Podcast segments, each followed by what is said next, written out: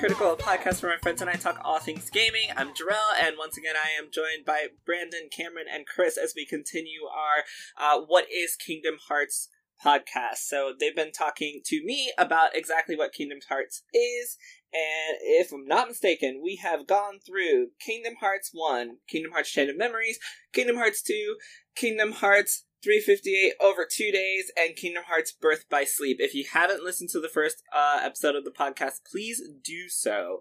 Uh, and so to continue on, we're going to continue through with the story, picking up from whatever is after Birth by Sleep. Yeah, I, I do want to say coded. this. Yes, Oh, yes, yes, go go ahead. ahead. These guys are the MVPs. Like Honestly. they're doing awesome Oh my at God. Summarizing these games, and you know I, I love Kingdom Hearts, but I'm really bad at summarizing the story. So thank you so much for doing that. And also, thank you for answering all my questions. I know I keep interrupting you guys, but I'm just trying to also, you know, get a proper understanding of Kingdom Hearts for myself and for listeners. So thank you guys for being so patient and answering all the questions and doing these summaries. You guys are literally the best. Our I, pleasure. I, I mentioned I got the Kingdom Hearts experts here. I'm very happy. Uh, anyway, yeah. So after Birth by Sleep is Coded. Kingdom Hearts coded. Oh, just kidding. Okay, uh, Kingdom Hearts Coded, which is a mobile game. It was originally, and then they made a. It was an episodic mobile game, and then they eventually In made Japan. a DS port. Yeah, in Japan only, and then they released Kingdom Hearts Recoded, which was a DS uh, remake of the game. You know, taking all the episodes and adding a lot more content to it. So, what exactly is Coded? So, Coded, it takes place directly after Kingdom Hearts 2, but does incorporate things that we have already covered up to this point. So, basically, at the very end of Kingdom Hearts 2, after Sora, Riku, and Kairi were finally reunited and went back to the islands, they received a mysterious letter from King Mickey, and Coded will finally. Uh, Coded, for me, it was a big deal for me as a Kingdom Hearts fan because we finally got to see what was in that damn letter after maybe 10 years of uh, waiting. right? in- yeah. so basically, you know, everything seems to be peaceful. They're all back in the castle. Jiminy Cricket, who had accompanied Sora as their uh, journalist and keeping track of everything, was finally getting ready to sit back and compile his journal so they can add it to the library in, in uh, King Mickey's castle, only to find a mysterious message that he didn't write. The message was, "We must return. Their hurting will be mended when you return to end it." And I'm like, "What the hell is this?" So they brings it to Mickey, and then they decide, "Okay, why don't we digitize the entire journal in our super futuristic computer so that we can find out what this message means? But as soon as they try to do that, some mysterious virus blocks come out of nowhere, threatening to not only de- not only uh, delete the all the stuff in their journal, but they'll also never find out what that message meant. So what do we do about this? Hey, let's make a digital version of Sora to go fight the blocks. so Oh my god, is that really what happens? That's literally Yeah. it. Yeah. Like they, like they have to get rid of these viruses. They don't want to go in there in themselves because it might be dangerous. So let's make a digital version of Sora to go fight it. So the main character of Coded is Sora, but it's not the real Sora. It's a digital Sora, and it's specifically created from data from Kingdom Hearts One. So everything. So Sora acts exactly, it looks and acts exactly the way he did in Kingdom Hearts One because it is that version of Sora because it is based on Jiminy's very detailed journal entries of him, I suppose. So, like Chris mentioned in part one of our podcast, it's a lot of retreading of old ground because it is going back to Kingdom Hearts One Worlds. It's probably the least Disney that the Kingdom Hearts series actually had, which is saying a lot. But what does keep the gameplay interesting is that even though you are going back through the same worlds that you did go through in Kingdom Hearts One, and not even all of them too, it's just like whatever worlds did get infected, which I guess they're ballers and AF because they managed to stop the viruses before they spread to all the worlds from Kingdom Hearts 1, so you didn't even have to go to all of them. But yeah, you just go through them and there's like different gameplay for each segment. Like there's a side scrolling segment, there's a shoot 'em se- shoot 'em up section. It's a turn-based segment. Yes, if you go to Olympus Coliseum, you get mm-hmm. Yep. to have Hercules and Cloud Strife in your party member and do a So turn-based cool. battle section. It is really cool. And the cool thing about that world is you only need to do a certain a certain amount of that world, but if you go back, you can fight new bosses as well and get little What? bonus story. Yeah, Oh. there's nothing. There's get little even bonus stories. You can even go all the way to fight the Ice Titan as well. It's like the fi- true final boss. I never even course. knew that. Wow. Yeah. It's it's hard once you go past what you need to do in that level, but you it's completely optional. Yeah, there's all that. And again, there's not a whole bunch of story stuff that comes into play, like major story stuff. It's basically them trying to eliminate the viruses within the data world. I would add this though. It does include a wrench in the story called the Tome of Prophecies. Indeed, it does, because the real, not Data, the real Maleficent and Pete do step into the story, and they are looking for uh, the Book of Prophecies, which doesn't get explained until later games. Basically, the Book of Prophecy uh, foretells everything that is to come in the future, and Maleficent thinks she can find it within this data world, and so that's why she's here, and the data sort of has to confront her. Cool thing about this story as well, that's not really important, but I thought it was pretty cool, is that because it is a data Sora, he's also using kind of like a data keyblade for most of the story. But because it is data, not the real thing, Maleficent is a, at some point in the story is able to just like blow it up. Like since Sora has no keyblade, Right. and so you have one story segment mm-hmm. where the real Donald and Goofy go into the data world and fight with Sora. And the cool gameplay element of that is that you can't fight with Sora. So instead, you're doing like Pikmin like commands to have Donald and Goofy fight for you. Like you have to give them like the direct commands and they'll fight the enemies for you. And you got to keep Sora safe while doing that. Until he manages to find the real Keyblade and use it because even though he's Data, his heart is strong enough to use the real one and like fight back. It's a it's a pretty cool segment. All that happens. Recoded has a really weird ending because you find the source of these data blocks, which is like a virus that came from Sora, the real Sora's darkness. You do that, and by doing that, you basically have to reset the data world, which means Sora will forget everything. It really gears itself up as being the ending of the story, but then they realize, oh wait, we did, we saved the day, but we haven't found out what that message was. Oh damn, we need Sora's help again, even though he doesn't remember us anymore because we literally just what? recorded his memory. Yeah, Yep. the story ends. The story ends. But they realize, oh no, we never found out what that message was. So we But I help. remember it resets twice.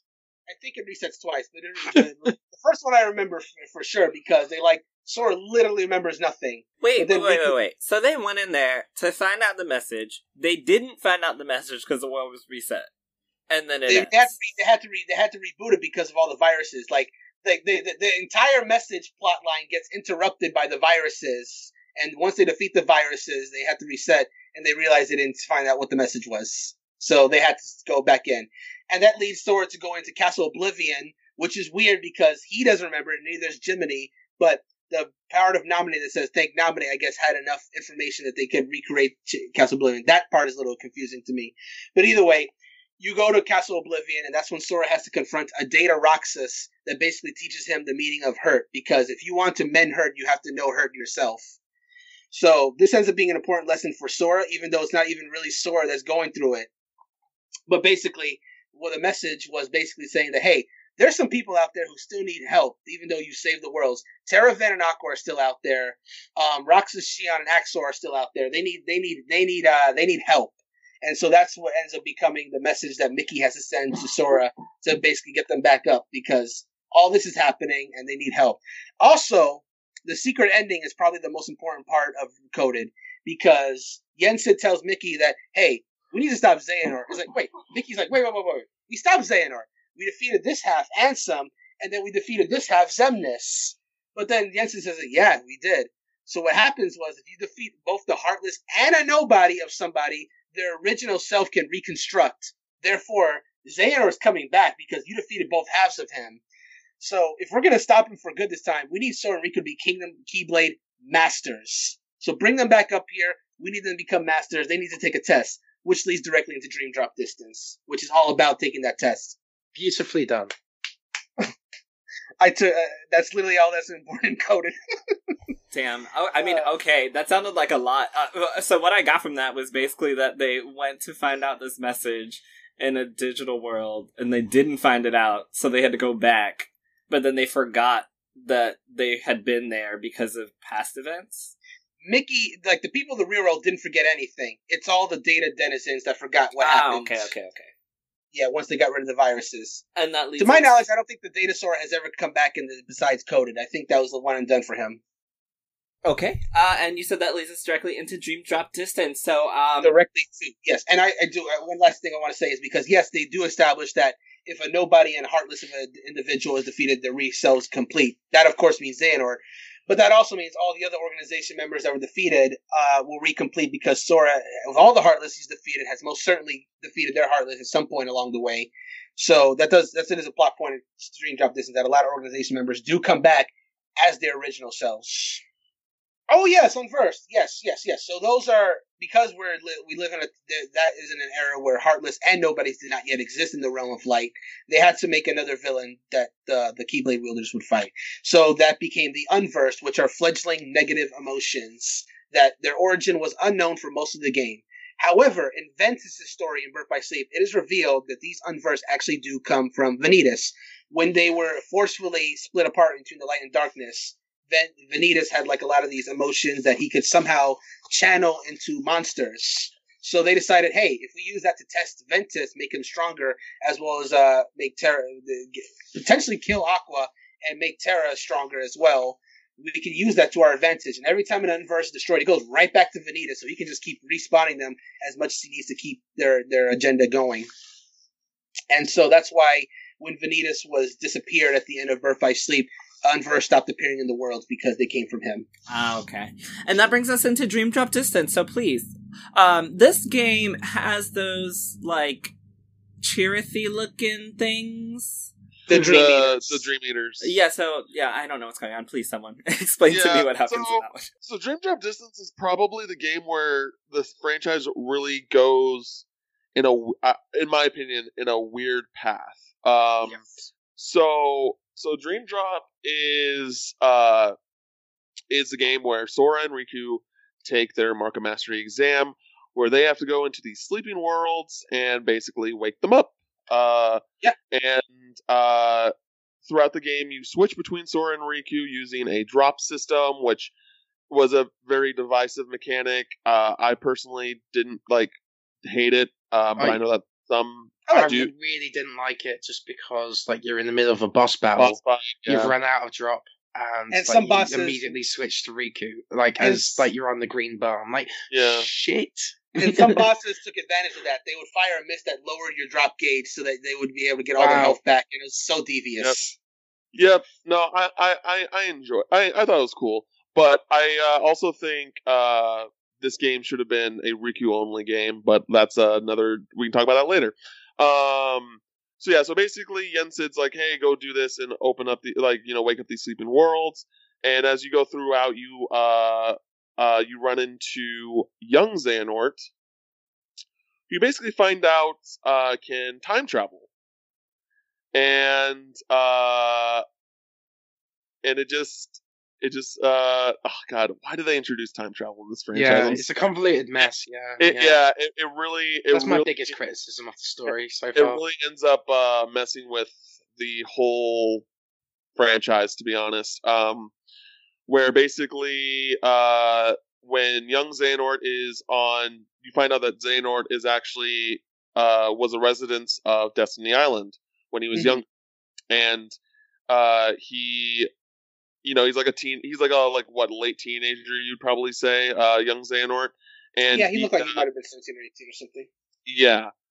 And he uh, was basically told by from himself, like, hey, I need you to do this. Here's the ability to do this. Go do this. And then come back when you're done. Like that type of thing. Um and so that's basically what he's doing throughout uh, the game is just trying to manipulate Sora and Riku uh, and it gets to the point where Sora ends up going too far deep into um into the sleeping worlds and like he uh he basically falls into like young Xehanort's trap and then Riku gets out and then Yensid says like yo or I don't know if Yensid asks uh, tells Riku to or Riku just decides to go back in and save Sora. He Riku decides. Yeah, Riku just Like- decides to do that. Interesting thing that's going on during this story too is like both Sora and Riku are in the realm of dreams throughout the entirety of the game. But as you're completing the worlds, Yensid and Mickey start to realize with horror that Xehanort has them in his trap. And getting them out of the realm of sleep is very difficult because it's not an easily accessible world the same way light, realm of light, darkness, and in between are. Yeah, and um, yeah, that's like kind of one of the things that's kind of funny is that like, like Yensid knew that this was a possibility that could happen, but sent them in anyway. It's just- LOL. Right? All right, Yensid, fuck you too. uh, so so yeah, so Riku goes back in and uh he ends up defeating young Xehanort uh to a certain degree and, and saving Sora and getting him out of there. Yensid uh uh promotes Riku to a Keyblade Master but uh fails Sora because he was manipulated by Xehanort. Uh Wait, what? More, well, it's not so much that he. Yeah, I mean that's part of it, but it's also because because he fell to darkness, he didn't have the power. So even if Yensid wanted to pass him, Sora does not have the master power, so he couldn't. And he didn't gain the power of waking, which is He didn't very important Exactly. Kingdom Hearts 3. he didn't get the power of waking. Yeah, that's that's that's fair. Um, That was the main reason why they went Ultimate- into the realm yeah. of sleep. Uh, Yeah. the- the Get the dreams. power of waking. Yeah, to get the power of waking Okay, to wait, wait, wait, wait. help Aven, Terra, and Aqua. What, the power of waking is to And Gion. the Wake power of waking hearts. wake sleeping Yeah. hearts, and they want it to wake up d- d- the the other trio. Exactly. Yeah, Tara. Okay. Exactly. Uh, sorry, it's, it's been a minute on, on Dream Drop. Uh, yeah, so um, yeah, that's the the main uh bit of the story, and then you basically find out that there's going to be like uh, a battle between thirteen darknesses and seven lights, and Yensid was is just like, okay, well, we got six, so we need a seventh, and then uh, last cutscene in the game, you see Riku bring in Kairi to be trained As the seventh light.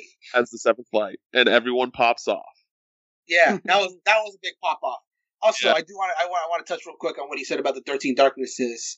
Um, Xehanort, yeah, obviously, like he said earlier, young Xehanort has the ability to time travel, which allows him to. A, a a very cl- clarification about the time travel is that you cannot do it freely. You have to leave behind your body in order to do it. But once you have done it, you can bestow it upon a reflection yourself. So young Xehanort can freely time travel because he gave up his body in the future to just give him the power freely.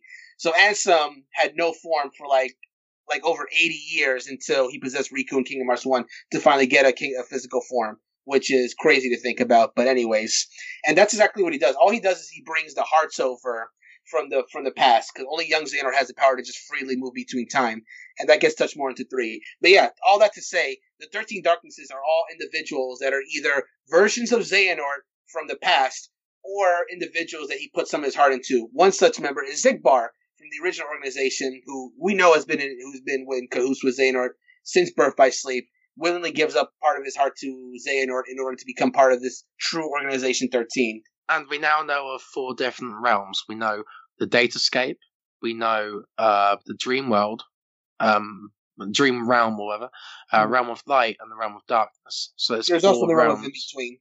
Uh, oh, and the in between world as well. So there's yeah, there's five. I also do want to give a real quick shout out to Dream Drop Distance as well because at this point in the series, if you're if, if you're a Kingdom Hearts fan, you've been playing all the games to this point. There haven't been a lot of Kingdom Hearts games up to that point that have really given you just completely new worlds. And Dream Drop Distance, Nomura took uh, took special care to say, "Hey, this is the realm of dreams. These have to be new worlds because they're worlds that are stuck that were stuck in the realm of sleep for a long time. So all the worlds you go to in Dream of Distance are new. They're not all necessarily new franchises to the series, but they're all new worlds. Like Quasimodo with the Hunchback of Notre Dame, you know, the, the, the world that's completely new, completely new, never been touched before in the series. Then you also go to finally, actually, proper Pinocchio's world. You only went to Monstro before. Uh, the world from uh, the grid from Tron Legacy, not the original Tron, which had been explored. And they even took the advantage to finally have you go into the world of Fantasia, as well Yep. as Mickey, Donald, and Goofy the Three Musketeers, which wasn't even a theatrical release. It It was a really- video. It But I'm so op- yeah, it really fucking opened up like the worlds to uh you know th- th- you could include all sorts of different worlds from Disney history, you know. So That It really opened that up. Video release was interesting. Even before Yeah. that, with Birth by Sleep, like obviously when you went to um Stitch's world, which is Deep Space, it's based on just like the first five minutes of Lilo and Stitch. But Sparky from Stitch the movie was in that was in that world too. Yep. Which Yeah. is also direct video release. I'm like, whoa, Stitch from Sparky? I'm like, okay. So the, this is why um, we have the different. That explains rather why we have the different versions of Ansem and well Xehanort rather in Kingdom Hearts three. Correct. Right. Yes. Yep. Dream Drop Distance is the prequel, the prologue to three. And then so who are the seven? Oh, the seven light was like so. Yes. One has to be Sora, of course, and then the other one is Riku. Then you have Mickey. They intend Kairi, of course, makes four, and then Axel, who now is in his real form as Lea, but they call him Axel anyway, so I'm going to keep calling him Axel. Um, was trained because they needed a they needed more another member, so he's five, and then they need to save um, Ven and Aqua to make seven. They don't count Terra just because they know that they have his body, so they're assuming that he's part of the Thirteen Darkness, which Kingdom Hearts Yeah. three the So is at the end of Dream Drop Distance, how many do they actually have? at the end. Uh, they have- technically they technically have five if you include Kairi, yes, but So uh, a trait, yeah, and neither is So they already so- had Axel is at the end of Dream Drop So, yes. So Axel, this is one thing that's like kind of like whatever, just roll with it. Axel just kind of just gets a keyblade out of nowhere. Okay. Yeah, you know, he, well, it's like- not out of nowhere. Like he he gets trained by Yen Sid like during the events of the of the Dream Yeah, Drop. like- they don't show it. But His keyblade, no, they show in Dream Drop Distance, his keyblade just like appears, and yeah, then it's very strange. then it's just like, holy shit, you have a keyblade. And uh, I've really seen memes where it's just like, oh my god, Lea, have my babies, like, 'cause of when he sees uh, Lea, uh, you know, uh, bring the Keyblade to his hand or whatever. Uh, so yeah, so at that point, it's it's technically uh, five, but only Riku is the only Keyblade master like that entire, or in uh, in Mickey. There's well, only they two. don't have to technically be masters because Kairi Uh, Axel. I know, but I, but like basically like uh like Lea and Lea and uh Lea and Kairi are trying to they're still like Yensid's training them to become masters in 3. Like like they are like like yes, he's teaching them the ways of the Keyblade, but also like they do get tested in Kingdom Hearts 3 to become masters. So the only master of the five so far is Riku, and then if we are to save uh, Aqua, it would just be those two. And Mickey. Oh, and Mickey. Oh fuck, I forgot about Mickey. Okay. Uh, so next up, uh, was that it for for Dream Drop Distance? Yeah, that's pretty much it. Just setting up the Thirteen Darknesses, the time travel aspect, and the the fact that the Keyblade War is going to be recreated, so they can recreate the Keyblade, where it's how it's spelled like the Chi Blade, to um open the door to Kingdom Hearts essentially and restart.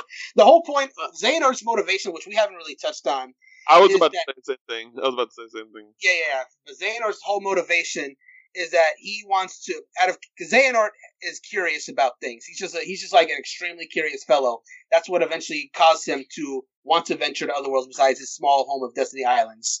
And so he heard the tale that in the ancient days of Keyblade War, which we're going to touch on in a second when we get to the huge cross stuff, is that the ancient Keyblade War happened and the world was once all one big world. Like all the worlds that were separated were once one big world, but then they all fell into darkness. And so children with their light rebuilt the worlds into what they are now, which is mental, uh, def- basically, um, different worlds that are all separated now.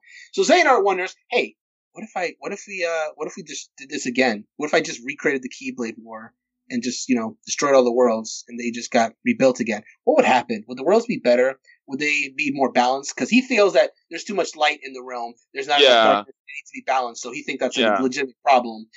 And Eric is even chastising him. It seems like fool. You would risk a you would risk apocalypse out of sheer curiosity.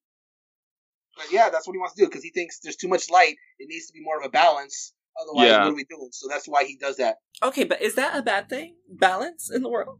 Balance is not a bad thing, but destroying the everything that exists. No, yeah, that part good. is yeah, just the not uh, it's just should do it. the the process of making it happen that is the problem. Yeah. Yeah, Xehanort's ideals aren't inherently wrong. It's his methods that are. Yeah, incorrect. exactly. And Eraqus is kind of in the wrong as well because he Exactly. feels like every person who is darkness is evil, You Yeah. Know? and that's And what Mickey, his at one downfall. point- Mickey at one point believed that as well. Because in Chain Yeah. of Memory, in Chain, at the very end of Chain of Memories, he travels with Riku, and Mickey even straight up tells Riku, "Is like, I thought that darkness was something that should never exist, but I've seen you and it changed my mind. I want to see where that path leads." Mm-hmm. Yeah. I remember So that. Mickey, Mickey's character changes a little bit during Chain of Memories too. Like a lot of people assume that the Disney characters never change, but sometimes they do. The main ones do anyway. So does that bring us then to Kingdom Hearts Chi or Dark Road? We Or can talk Kingdom about Hearts three. Well, thing is that that that that Chi Unchained on Union Cross that's an ongoing story. It technically started right after the Dream Drop distance, but I do want to when I talk about it, I do want to talk about some stuff that has since happened, like afterwards. So I think we should touch touch on 0.2 first. Okay, I don't even know what zero point two is, so please inform me. Mm-hmm. Yeah, so it's just Aqua. It's just uh, taking place more with Aqua in the uh in the realm of darkness. The only two things that are worth mentioning is that like uh she runs into Mickey and the whole thing of Mickey at the end of Kingdom Hearts 1 where he has the Keyblade he's like, "Come on, Sora, let's close this door for good." Like that that moment basically happens in 0.2. You just see it from the other side. And then uh you basically um uh, Aqua is still ends up being just like trapped in the realm of darkness, trying to fend off the darkness, uh, like literally throughout, uh, you know, from from Birth by Sleep to to Kingdom Hearts three. So she's been in the realm of darkness for like Ten what, uh, like like twelve, yeah, like Eleven uh, actually. yeah, eleven to twelve years at this point. Um, and then yeah, and then more of that is, uh, you know, you find out what happens to her in Kingdom Hearts three. Indeed. And also the time the realm of darkness, time is flows at a different rate because Yeah, ten years passed. Aqua's in the realm of darkness for ten years, and she may feel like it's been that way, but physically it doesn't even seem that way because with with zero point two, you know, we have her like right there with the Castle of Dreams. That's the cool thing about zero point two. There's only three technically Disney worlds in there, but they're all like dark, corrupted versions of those Disney worlds, which you never get to see in any other Kingdom Hearts game. Like you get to see the castle with like with, like darkness behind it. You go into the realm of mirrors, and everything from like Snow White's world is just all twisted and distorted. And then you go to uh, Sleeping Beauty's world, which is uh, the Enchanted Dominion, and there's just thorns everywhere, and there's very little recollect re- what's left of the actual world. It's just something that I wish. I don't think we're going to based on like story context, but I, I would love to see like these darker version of Disney World just because it's just different. Like it didn't even feel like you're going to like the old world just because of how different they looked. So speaking Yeah. on, you know, seeing her and time's passage not happening, how old are these characters? Uh, Sora at the point of Kingdom Hearts three is probably fifteen. He's actually I think 16 now after 16? Rewind. Okay. Okay. Well, I, I was talking about Yeah, he said of at- Kingdom Hearts. At Kingdom Hearts Oh, at 3. the, this yeah. point, yeah, he's 15 at this point. yeah, fifteen. Uh, Riku's like a year or two older. I think Kairi's the same age as Sora. Yeah. Um, and then Terra Aquaventus. Uh, I think Terra was like is on like uh probably Terra and Aqua are probably around the same age as Riku, and then Ventus is probably a l- either the same age or a little bit younger than Sora. I think the Mm. official age is 16 for Ventus, but I might be wrong. It may be well, he may look 16, but uh, when we get to the to Yeah. the version, there's some stuff I need to talk about there with Ventus. Okay, I got, I got, I'll go into, I'll go into uh, the Kingdom Hearts Chi stuff now. So there was a browser game that was called Kingdom Hearts Chi. That's pretty much not really canon anymore because they kind of retconned it with the Unchained Key version, which replaced it essentially. Um, parts of that story are also told in a movie that's available on the 2.8 collection called uh, Back Cover, though that focuses specifically on this group of characters called the Foretellers, which I'll talk about in a second. And then the stories continue with the current version, Union Cross. So, Unchained Key. This is hundreds of years before Kingdom Hearts 1, because now we're dealing with the era before the worlds fell to darkness, before the Keyblade War. Like, everything was just fine. There, it was full. of, It was an era where children were basically given were Keyblade wielders, and they everything was pretty peaceful. They were ruled by these five groups called the Foretellers, which are like ancient Keyblade masters, which are in turn ruled by this figure called the Master of Masters, who oversaw them. And there's also a sixth character called Luxu as well. Essentially, they have the Book of Prophecies, which Maleficent first mentioned back in Coded, as Chris mentioned earlier. Excuse me. So yeah, the Book of Prophecies foretold that eventually there would become a Keyblade War where the world would just fall to darkness. The Foretellers don't want that to happen, so they came up with the idea: what if we could gather light? If we gather enough light, then the darkness surely can't win and destroy the Keyblade, the, the, the Keyblade wielders and the worlds, right? So they get into their heads to use the Book of Prophecies to create illusions, illusions of heartless creatures that, of course, would not exist until hundreds of years later. Because if you destroy darkness, you produce light, right? That's how it works. So that's what they did. So they started putting all the Keyblade wielders through like illusion Disney worlds so they can go through their own storyline, basically fight Heartless, gather light, and prevent the Keyblade War from happening. But just as Kairi's grandmother had said in like some of the other games, because mm. they there was too much light out there, they started coveting it and they started suspecting each other. And eventually, darkness would start invading the hearts of the wielders. And eventually, the foretellers themselves started to get jealous of each other, and there was infighting between them. Eventually, all their methods to try to stop the, everything from happening was undone because they all started clashing against each other. And a Keyblade War eventually did happen. That was actually the ending of the browser game. It's a very sad scene because all these Keyblade Wars who were once friends, including your player character, are partaking in this war to fight each other for the light, and it basically like brings the world to destruction, essentially. And of through all of this, the six the six apprentice of the master who's not doesn't have his own union, Luxu, is just watching the whole thing because the master of masters had him like, Nope, don't do anything, just watch it happen. It's gonna happen. I just need you to watch it. So he has this keyblade that would later on go on a Xehanort that has his like eye attached to it. Apparently, as long as his eye sees the events, it'll be recorded in the Book of Prophecies. So Luxu's job was just to watch. Don't interfere, just watch. So he just let the Keyblade War happen, and it brought like ruin. The foretellers all disappeared to who knows where. But one of the union leaders was a woman named Ava. She was given a role by the master to find wielders to not participate in the war and help rebuild the world when it would be destroyed. They were called the Dandelions. And five of those people were called the Dandelion leaders, and they would basically take over uh, when everything happened. And that's what eventually leads to the game's revision, which was Union Cross. The Keyblade War happens. The survivors of the Dandelions, their memories were erased. They don't know the Keyblade War happened. They knew it was going to happen, but as far as their memories are concerned, it never did. So like, huh, wasn't the Keyblade War supposed to happen next week? Oh, I guess it never happened. Oh, that's cool. Let's just keep doing what we're doing. In reality, they all got transported into a data world, and by gathering light there, they could help rebuild the world so they could be what they once were. And in the end, five new kids from the Dandelions were chosen to be the new union leaders. One of them was a boy named Ephemer, who was kind of close to Ava.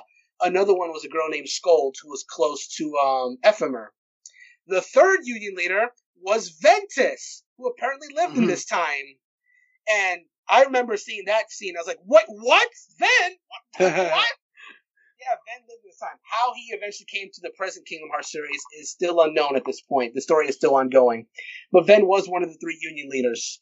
The fourth one was a new character called Brain, who's like has like a top has like a fedora like hat with a feather on top. And he's like his name implies, is the brains of the operation. He's the one that's questioning everything and wants to see help build a better world. His exact motivation unknown, but he seems to be on the up and up for now. And the fifth one, the fifth union leader, is a man named Lauriam, who is the original somebody of Marluxia, a member of the organization. So apparently he also existed in this era as an ancient Keyblade wielder. And he was also good friends with a woman named Elrena, who is like the best, who's like the best, who's like the original form of Larxene. So there are just some Keyblade wielder, I mean, some organization members who had just existed back hundreds of years ago when all this happening. How they got from there to the present is still unknown at the moment. But they are the five union leaders, and there's a darkness that's trying to encroach upon the world as they're trying to rebuild it. Where that's going to lead to is still unknown at the moment because again, the story is still ongoing. But there is a darkness that is trying to undo all their work to basically help rebuild the world. Maleficent is also here for some reason because apparently after her defeat in Kingdom Hearts One, she too learned the time travel technique that young Xehanort imply, employed to go back in time and try to change her destiny. But guess what? She failed. She couldn't do it. So now she's just trying to get back to her own time, which I guess she eventually did because that's how she ended up coming back in Kingdom Hearts 2. But that is what's going on right now as far as Union Cross. The five unions are desperately trying to rebuild the world, but there's a darkness that has that's, uh, identity is currently unknown that is trying to stop them from rebuilding. So the most important thing that I know from this this is that the Master of Masters disappears. Correct. He he he knew he knows about he knows about everything that was to come, and he's apparently going to be appearing more often in the future as well because he knew And- what was happening and gave all the union leaders, the original union, the foretellers, different missions that seem to conflict with each other in some regard. ul- ultimately, which led to the Keyblade War happening, even though there are desperate attempts to try to make it not happen. Yes, and we don't know who he is, and he leaves Yes. um the mysterious black box with Luxu, correct? That is correct. Um, which I bring up because that goes into Kingdom Hearts 3 as one of those things that I believe is still unsolved. Um, yes, it is. Unsolved. So let's move on to Kingdom Hearts 3! Let's do it! Uh, the 2019 game, which I still can't believe came out in 2019. I feel like it was older for some reason. Um, but It's the game that came year. out, it has been a very long year. You're right. Uh, the game that came out last year was pretty much um the Keyblade wielders, the Seven, preparing to go against the reconstructed Organization 13, uh, with Master Xehanort's return. Um, obviously, we got to see new worlds, but I mean, you guys can tell me all the important stuff from uh, KH3 that happened with the ending of this uh, Xehanort saga. Yeah, so Kingdom Hearts 3 is um you know, Sora uh is tasked by Master Yensid to uh get the power of waking after he failed to do so during the Mark of Mastery exam. Um so that's what him and Donald and Goofy are doing. And then uh, at the same time, Riku and Mickey are going to the Realm of Darkness to try and save Aqua. Um, and uh, and yeah, so so that's that's kind of like what the two teams are doing, while uh, Axel and Kairi are training to become Keyblade wielders. Uh, so this and Kingdom Hearts 3 is such a I have so much mixed feelings about this game. uh, so yeah, so basically, um, in Kingdom Hearts 3, Sora is going to new world, uh, like basically all new worlds, uh, outside of like pirates, I think, um, and to try and uh, find this power. And as he's going through each world, there's one of the members of the new Organization 13 that are basically there to make uh, an appearance, uh, give them shit, and uh, dip out. Uh, so yeah, you go th- uh, to the different worlds, um, and then Riku and Mickey uh, are when they're fighting in the realm of darkness, still looking for Aqua. Basically, the uh, power of darkness has like been increasing, uh, making more difficult, heartless foes uh, to fight, and uh, the worst decision, uh, story decision made in the game. Uh, Riku's Keyblade uh, breaks, and he has to get uh, him and Mickey have to get like upgraded Keyblades from uh, from Yen Sid. So they leave to come back, and and uh, and Riku leaves his uh, his broken way to the dawn um, in the realm of darkness. Why is that such a bad storytelling decision to you? because his because his his keyblade was ri literally an evolution of his previous weapon and it was like he is he is the one outside outside of Terra Aqua and Ventus where they don't really it's not really confirmed per se but like Riku's Riku's keyblade was the first keyblade that we saw actually evolve which when it wasn't originally a keyblade because originally he had um was it is it called dark sea is that uh what was Soul his Eater original was Wait the for keyblade? first- Dawn? what was his original uh weapon called Soul it wasn't Eater. a keyblade though soul eater yeah soul eater Oh, yeah. um and soul eater evolved into way to the dawn where it got the it got the wing uh and the uh the more like angelic uh handle and that also is just a very big representation of Riku's character development throughout the series. I see, I see. So it's kind of just like uh I don't know, it's kind of like a middle finger to me. Yeah. Uh so so and then you know they and and even worse they his re- new replacement is the most generic looking thing I've ever oh seen. in my- no! Uh, it's It a looks like a literal Buster Sword. car. It's a In a literal car key. It's a Yeah. car key. Yeah, it does look pretty bad. Yeah. Which bad. which Fenrir did first, but I thought Fenrir had a cooler design. So, so yeah, and then um, and then they end up going back to try to try and find uh, uh well they also like chill like go in like Radiant Garden to try and find clues and things like that as well. Um, and then eventually it gets to the point where uh, Sora, even though he doesn't have the power of waking, uh, he goes to try and help save Aqua when Riku, like right in the middle of the time when Riku is fighting uh, Aqua, as you find out that she has been basically um, what's corrupted by the darkness after being in the realm of darkness for so long. She's been overwhelmed by it, and she's basically now known as like Dark Aqua. And uh, you know, as Riku is fighting Aqua, Sora steps in, even though he really had no reason to, and uh, and uh, Sora ends up saving Aqua and restoring her to normal. Uh, following that, uh, Aqua. Oh, something really important uh, to mention in Birth by Sleep. Uh, once Aqua gets Master Eraqus's Keyblade, she ends up locking the Land of Departure, which turns Oh, into yeah. Castle Oblivion. Right. hmm So uh, she go. So they go to Castle Oblivion, and Aqua unlocks Castle Oblivion, and it turns into the Land of Departure again, where uh, Ventus's body has been sleeping the entire time. Uh, and then Vanitas shows up, and you get to play as Aqua, and you fight against Vanitas.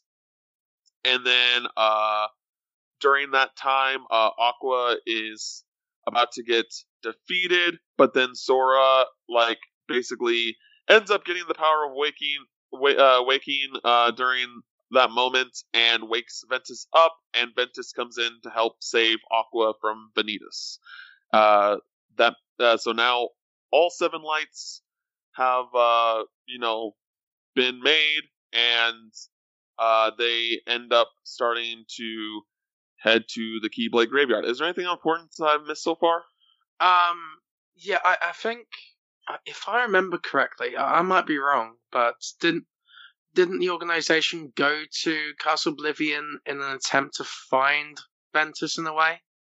That was the plot. That was basically the premise of Chain of Memories. Their whole reason for going there was Yeah. to find Ventus because Yeah. Zemna. Well, it's not Ventus specifically, but a but a room called the Chamber of Awakening, Yeah. which Z- Xemnas knew what was in there, but their organization did not, and he did not tell them. He just said, "Just find the Chamber of Awakening," which they never did because uh, only Aqua has the ability to get there because she's the one that created Castle Oblivion, essentially. Right. Yes.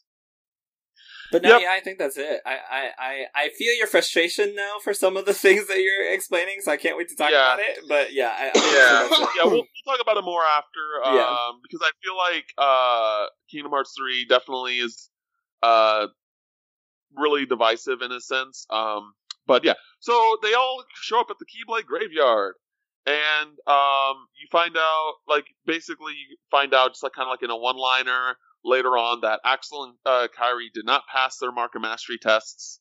Um, and but they're you know they're still there rocking it. Um, and I believe also there was like um there's a point where they are trying to uh I forgot uh Zexion's uh somebody uh's name Ienzo. Ienzo, Ienzo, Nice. yes. Ienzo is helping uh, Sora and the gang try and bring back uh, Roxas and Naminé uh, using uh, the replica uh, type process that uh, Vexen used to create Riku replica Chain of Um, Memories. in Chain of Mhm. Memories, yes. Um, so yes, they end up at the Keyblade Graveyard. Uh, they fight. You do like another like similar uh thing to the Thousand Heartless battle in Kingdom Hearts 2, just a little less cool, I would say. Yeah, Yeah, definitely. I agree. Um, definitely. Just um, because of the whole stupid ride attraction system. Fuck, I hate Yeah. that. I hate Yeah. that so much. It makes no sense. it was cool in concept, not but didn't work in execution. Oh my god, Nah. I feel like the only person who loved it. I enjoyed it. I think they just triggered too much. it's cool if it's cool for a turn your brain off fun type thing, but for those that are like when when like Kingdom Hearts 2 was like literally perfect and then you add things to not make it perfect anymore. Mm, it's I see, I just, see. you know, it's Yeah. one those things. It's just Uh, I, I missed reaction commands so much. Yeah, and I wish exactly. those replaced the traction flow. exactly. I agree completely. Yeah. Um and yeah, so they show up, and then basically a giant, uh, a giant fucking heartless uh tornado is like coming in, and uh, like fucks everybody up. Um, yeah, they and- all die. And Sora Sora has like this huge breakdown where like everyone's gone. Like Yeah. I, uh, you know, we failed. I failed. Like blah blah blah blah. Like there's no hope left. And then Riku coming in, telling, showing me why he's my favorite character. He's like, you don't fucking believe that. Like we, like we can Yes. still do this. Like, and he goes in to fight that fucking tornado by himself like the badass he is, even though he fails, even though he fails, it's even cooler that, in my opinion, and basically, uh, everyone kind of dies, and uh, then you're teleported to this like, uh, this is like the realm of in between, right? Uh, it's the of, final world. Yeah, It's it's, the like- final Yeah, world. the final It's world. basically yeah. like uh, yeah, we're sort of in a way. uh, uh, Chirithy, Mhm. And uh, who's from like kind of from Union Cross and uh, or Unchained Key at the time. Uh, and you basically have to restore your your heart so you can go back in time a little bit Yep. and and uh, do things differently. Um, and at that, uh, so basically you go through all that. Uh, you're tell uh, Chirithy like you know we're friends now, like things like that. You know, Sora being Sora, Mhm. uh, and you go back and it resets to the point where uh, you're about to, you know, because Terra Terranort. So before the originally before the uh, tornado shows up, Terra Terranort shows up and tries to be a cocky asshole and stuff like that, and um, and then you and then but this time around, Terra shows up, lingering will form, and uh, fights Terranort off, and then uh, when it comes to this giant heartless uh, tornado, you're uh, you're uh, saved by, or you're not saved particularly, but you gain uh, the power of like fucking a million key, keyblade Yeah. wielders of light. That and, cool. I forgot the the, the kid's name. Uh, it, uh, Ephemer. Ephemer. Uh, Ephemer yes. Um, you know, you kind of like have a little exchange, like non-verbal, like is it verbal? I'd like pretty sure it's non-verbal, like a non-verbal exchange with him, and then you just like have the power to to like, you know, from all of the previous Keyblade wielders, like lost souls of sorts, to take out this giant heartless tornado, and it's really cool because like Tetsuya Nomura like had just literally had actual usernames from players Mhm. one Yeah. I'm so the- mad that I didn't get make it in. I, I applied to that contest too because I do play Union Cross, but I was like, ah, I didn't make it.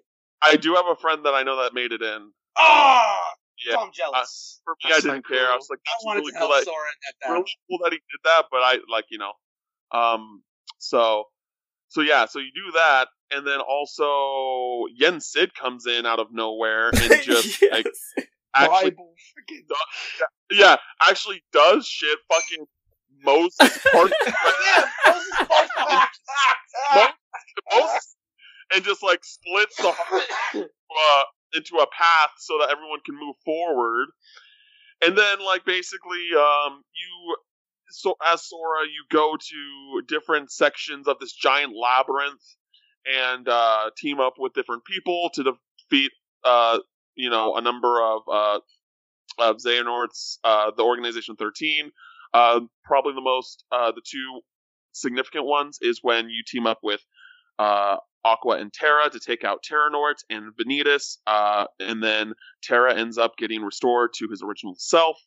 Uh, that was a really uh, emotional moment, and then uh, as well as when Axel and Ky- you team up with Axel and Kairi to take on uh, a hooded figure with a Keyblade similar to Sora's, and who was the other one? Uh, Saïx. Saïx. Yeah. And then Roxas comes in uh, out of nowhere, and you all fight.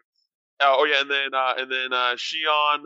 Uh, you find out obviously it's Xion. Anyone who played any game previously to three knows it's Xion. and basically, uh, the Sea Salt trio are back together again, and that, that was, was, super emotional too. that was super That was emo- very emotional when they finally figured out who Xion was. yeah. Yeah. Oh my god. Yeah, absolutely. But uh, here's here's my main criticism. One of my main criticisms of Kingdom Hearts three is that all almost all of this was spoiled by the pre-marketing stuff, Yeah, and it was hard to avoid in the Kingdom Hearts that's Square community Enix for you. because everyone was still posting gifs, and I mute. I tried to mute everything Kingdom Hearts related, and I still bloody saw it. So I was really frustrated with Square Enix for doing that. I, I hope they don't again. I didn't get spoiled by that, but I definitely like heard things like, "Oh, people have copies now; it's out in the wild." I I knew just like- was going to be back. So Well, yeah, it was it was one of those things like, okay, it's gonna happen, but how is it going to happen? yeah. That's like where I was at with everything. Um, But they literally had like a trailer for this section of the game at the end of the game. You don't do that. Like Yeah. it's so stupid. Yeah, no, for sure. Um, but yeah, so that that you know, the- uh, that's those were you know fights that happened. You team up with uh, Riku to take out uh, Riku Replica and uh, Xigbar, and then uh, you team up with Mickey to take out Marluxia and Larxene. And then when you get to Oh. the final Quick question. area, yeah, go ahead. When you take out Larxene, she says something. Um, d- d- d- the game never explains what she means. I think it's a connection to uh, Union Cross. Same thing for Marluxia. When he got defeated, he said he mentions that he's finally on the cusp of recovering who he truly is. Yeah, It's it's something that's not clear yet, but yeah. Union Cross is clearly it's one of it's one of those things like I don't really keep up to the story with Union Cross because I think it's kind of ridiculous, even for Kingdom Hearts. I know Uh, we've gone through a lot of shit. We've gone through so many different portable devices and uh, Yeah. different games, and it's got to the point where I'm like, I don't want to play a repetitive Mobile um. R- mobile RPG Yeah. to get Yeah, the story. It's just, and I don't want to watch three hours of text-based cutscenes. Like, no, thank you. Like it's not it's not particularly bad. Like I have played like a decent amount, but like with the amount of content that it's been added since it released, like I'm just like I'm never going to like I'm never going to take the time to actually catch up. So I do I like feel Wreck-It like Ralph's there's World, too though. many- I'll say that. Yeah, there's too many levels between cutscenes, in my opinion. yeah, Like, yeah. it- it's, so it's fast out way too much. I don't think it's particular. I don't think it's particularly like not fun as a mobile game, but I just don't really like mobile games in general. Same. So it's just, that's just that's just me. Um, but I, you know, again, like it's like the one mobile game I have downloaded on my phone. Like, It's not a fun Kingdom Hearts game. It might be a fun mobile game, but it's not a fun Kingdom Hearts game. I think the medals are cool. It, it kind of reminds me a little bit of Yeah. uh, of Memories. Um, I don't know. Uh, I, I, I again, like I, I like it, but I just don't like it enough to keep playing it. So I have something to ask you guys. How, how do the medals work with the canon? Because uh, it really doesn't make sense for me. Oh yeah, they explained that. So basically, to fight the like with the Book of Prophecies, you know, they make the illusions of the heartless as well as the illusions of the worlds. The medals basically are character like character like every I guess Disney character from like the modern series as well as some other ones that are just not you know haven't been represented yet in the Kingdom Hearts series, like maybe like Moana or something like that. Um, they're in the Book of Prophecies, and to give the Keyblade wielders um, the power to fight back against the darkness that they need to get the light, they make they take entries from the Book of Prophecies and convert them into medals, and Oh. the Keyblade wielder uses the medal uh, to give themselves an ability associated with the medal that they are given. So it just because the Okay. Keyblade wielders like there's so many of them that they can't all be properly trained. So the medals is kind of like a cheat to give them abilities that they wouldn't ordinarily have, so they can fight the darkness and, and win. Which is why there's like bo- which is why there's like boss fights against like the foretellers themselves. And no matter how much you're beasting on them with your powerful medals that you that you grinded for, they whoop your ass in the, after the cutscenes uh, Uh-huh. begins because the foretellers actually know how to fight, and you're just borrowing powers from the future, basically. right. Thanks for the context. Yeah. Yeah. It's the same concept with the cards in Dark Road, but I'll get there. Yeah. Um. But yeah. So then, and then after that, uh, Sora uh fights uh all uh all the other Zem- like Xehanorts basically. So Ansem, uh, Xemnas, and young Xehanorts, and then following that, uh, you fight uh Xehanort himself uh as uh, and I I think this uh fight was really cool. Um, I liked how it ended with Trinity. That made that was really really cool. Um, Yeah. I agree. I agree. because I yeah, I think that was I think that the ongoing theme about like how Sora like isn't a whole without Donald and Goofy is really uh Yes, powerful yes. Mhm. and uh, One it, and a half it pints. Yeah and, and it- and it and it fits the themes of Kingdom Hearts of like friendship and like how friends are your power and things like that. So that I, I really liked that bit for sure. Um yeah so you defeat Xehanort and then um and then uh Master Eraqus uh appears and you find out that basically um oh what what what was it? Um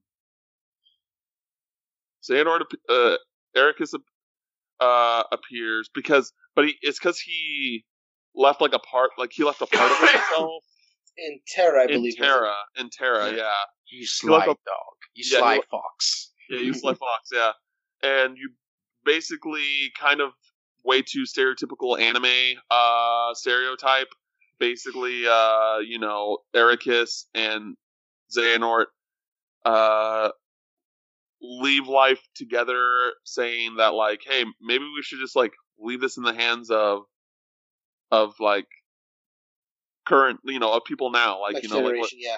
like the ne- like the the new generation of people like we've had our time like that type of thing and and he's just like yeah you know he's like kind of just like accepted uh that and and kind of goes goes off that way um and then in the remind DLC you basically oh god I, I only played it once so I'm a little I'm a little foggy on it I think I can uh, help out with this part. yeah so if Remind, so, so if Remind, Remind basically it's split split into three parts. It's split into the actual Remind episode, the Limit Cut episode, and the Secret episode. Remind basically, uh, it's basically a side story to the climax because after everything was said and done, Kairi was disappeared, like killed. Sora had already saved everybody using the power of waking, but obviously after defeating Xehanort, you know there were it's not a it's not a perfect ending because Kairi is still gone. So he decides to use the power of waking again to redo uh, one more one more of the aspects of like what happened in the past, so that he can re- re- reconstruct Kairi basically. Chirithy even warns Sora though that if he does this, like already he already misused the power of waking, so he's already in danger. But Sora's not gonna Yeah. do it because he ain't leaving without Kairi. That's just not gonna not gonna happen. So by using the power of waking again, incorrectly as Chirithy points out, he once again returns to the past and basically re- not only relives element uh, aspects that he has already done, but even goes to parts of the past that we have never seen before. We see Sora. Uh, we get to see the ending of the fight between the Lingering Will and Terra Xehanort because Lingering Will just doesn't win. So Sora has to basically push Terra Xehanort away so he doesn't keep pursuing them. We also see that while Sora, Donald, and Goofy were having their final fight in the against Xehanort, that the remaining uh, wielders of light, the Guardians of Light, were fighting against the Xehanort clones that he had created. So and- cool. and losing, so Sora had to give them a little bit of help. We get this awesome scene where the oh Weasels are like defeated, god and Mickey fuck is yes. wounded and just like slowly Yeah. walks forward Oh. to stop them. Oh, so fucking good. This is what I wanted in the base game, dog. But Like, so such a wait, good this is this is like I think these were like the major things that people were like really pissed off about. Like we didn't get these type of moments in the actual base game, yeah, and I it's can see like oh my fucking god. Like and then bringing back re- reaction commands that for that and not even and not even Yeah. bringing back reaction commands, but like the little details in the reaction commands. Like the Terra and Riku uh, team up was called Successor. Like let's Yes! fucking go. Yes! Let's fucking go. And just like and, and then um and then uh Ven Ven and Roxas like, what's your name again? Roxas? He's like, uh, you're pretty good at this. He's like, yeah, well, you're not too bad yourself. I'm like, go! This is what I'm waiting for.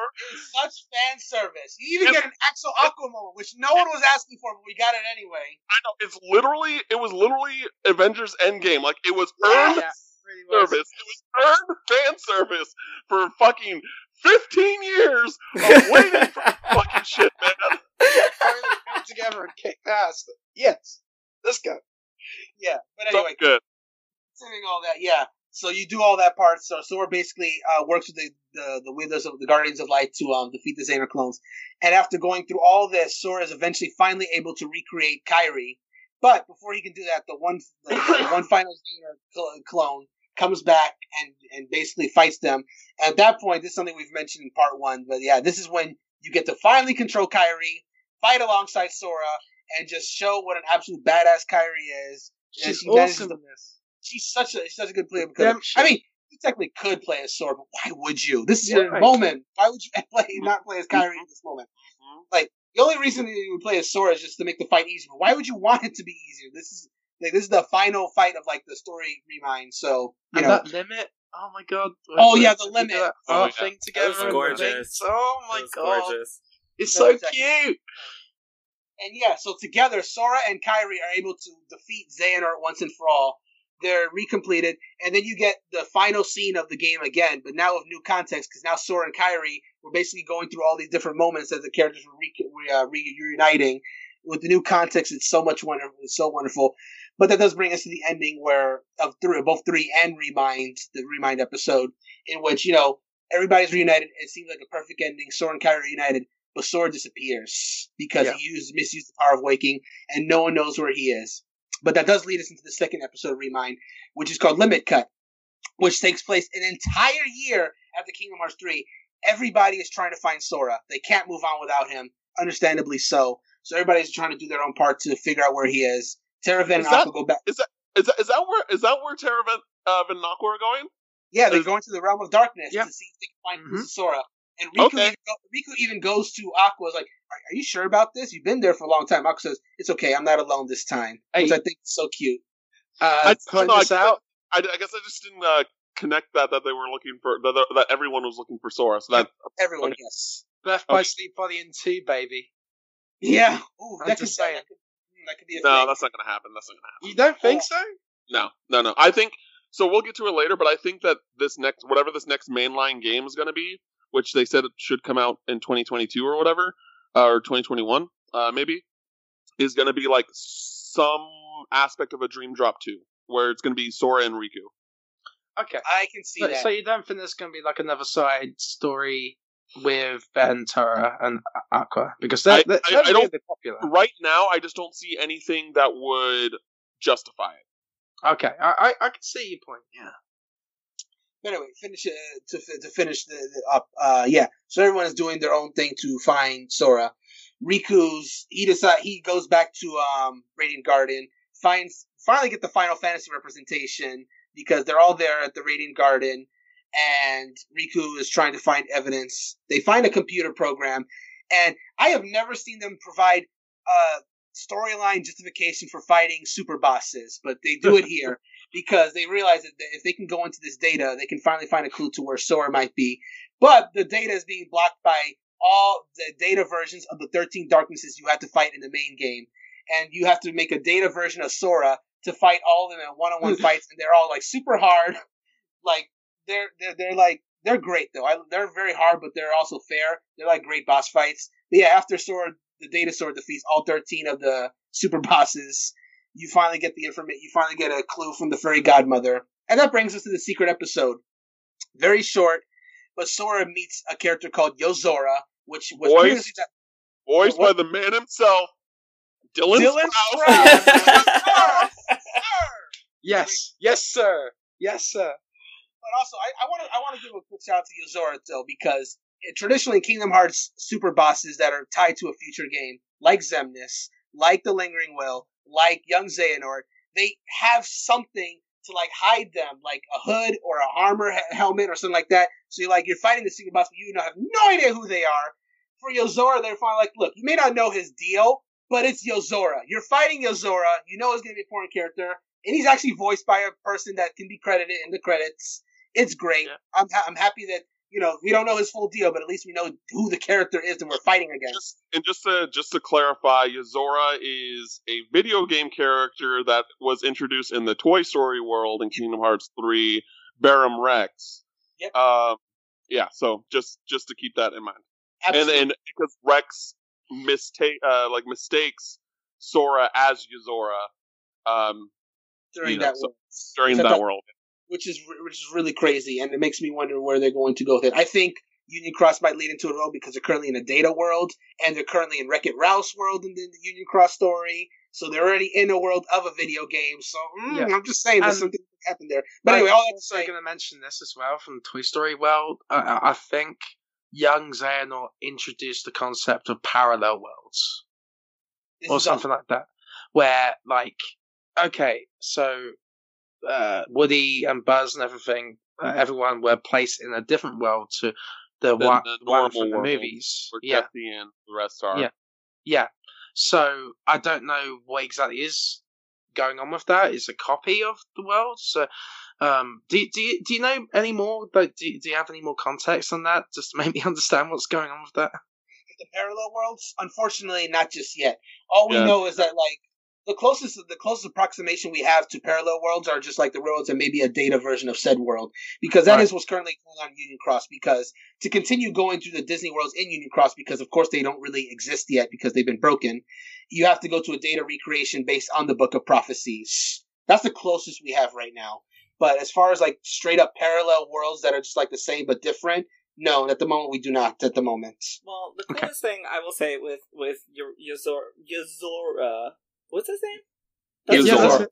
Okay, the coolest thing that happened to him was when I finished the game. Is when I don't. Did you guys play Final Fantasy 15? Yeah. Yes. I haven't finished it, but I have. Hearing to me, the coolest thing was hearing the theme of FF15 go into Dearly Beloved. I was like, "Oh my god, what does this all mean? Like, Yeah. what is So, happening?" well, I can explain that for you. Please so, do. So after Kingdom Hearts 2, Tetsuya Nomura was going to make a game called Final Fantasy Versus 13, which uh, ended up being Final Fantasy 15 because uh, he was too busy to worry about uh, working on that game because he was working on the Kingdom Hearts franchise and then later Final Fantasy 7 remake after that. And basically, he was just like, you know, his vision of what he wanted that game to be was not going to be what Final Fantasy 15 ended up being. So he was like, I'm just gonna put Final Fantasy Versus 13's original concept into Kingdom Hearts 3 now, or into Kingdom Hearts now. And So- it's fascinating because if you watch, um, if you beat Yozora, right, um, you see this cutscene where he's in the same car in Yep. the same kind of Same camera angle. the And the interesting thing is that the somebody of Luxord is driving the car. He's driving the car, so maybe he Yup. comes from that world. And there's something else we forgot to mention as well, is Luxord gave Sora um, a trump card. Uh, Was it? It was just a trump card. Like we don't know what Yeah. the card was, but he says, "Yeah, yeah it could come in handy in the few in the future, And- something like that." Once again, I'm thinking Chain of Memories could be important again because that oh because cards re- can represent worlds, right? yes, yep, So I'm yep. thinking, is there a connection there where, oh that'd be so good, right? so good. I, don't- I don't know. Um, Kingdom Hearts theories but yeah, because because the because also the trailer is very reminiscent of the announcement trailer of Final Fantasy Versus 13. Like if you watch like a side by side of that scene in Kingdom Hearts 3 and then like the annou- like the uh, announcement trailer of Final Fantasy Versus 13, it's very similar, very similar. Like the way it's shot and like you know all that jazz. Um, you know, and Yozora looks is designed very similarly to Noctis. That is not that is not a coincidence. Uh, Very much not So- questions. so yeah, so basically, uh, what we know now is that Yozora has like his own world, and you know, there is a possibility that we could be getting a game focused around Yozora, or that Yozora might be the main antagonist for the next, uh, the next saga. But I am thinking more of the the the former. I think he's, he might get his own game. Um, uh, that that'll have some sort of connection to Kingdom Hearts somewhere Mhm. down the line. Uh, and yeah, and then the the you know the secret not not the secret ending per se, but the ending for Kingdom Hearts three is you basically find Sora and Riku in what looks to be some sort of like Shibuya, Tokyo, Yeah. you know, uh, city. Which, if I am, I could be wrong, but I am playing through the World Ends with you right now, and it is literally the same area. Yes, and Yeah. they teased that in Dream Drop Distance because Sora Yeah. said to Neku that he'd see him again. In Shibuya. You know, so that yeah. kind of That like in was- that- Shibuya. yeah, Nick said that to Sora. See you in Shibuya. Yeah, so Um, uh, I think that's going to happen, and I, I, I agree, uh, Cameron, that there's going to be a Dream Drop Distance 2 in a way where you're switching between Sora and Riku. Uh, but I think once you beat that campaign, it could be like Chain of Memories where there's a third campaign with uh, Yozora. Ooh, Well, that's a good idea. That's a that good would idea. actually that would that make a lot of sense to me too. Yeah. So, but yeah, so that's that's basically all of Kingdom Hearts three, and uh, you know, again, I, I I would- I would like to discuss this game a little bit just because the most recent entry, and um, uh, it is definitely a divisive one. Uh, like so, so I just want to say that like I think this game is great. I, I still think too. this game is. It just, I think, for a lot of things, both story and gameplay wise, it's just more of a step backwards than a step forward.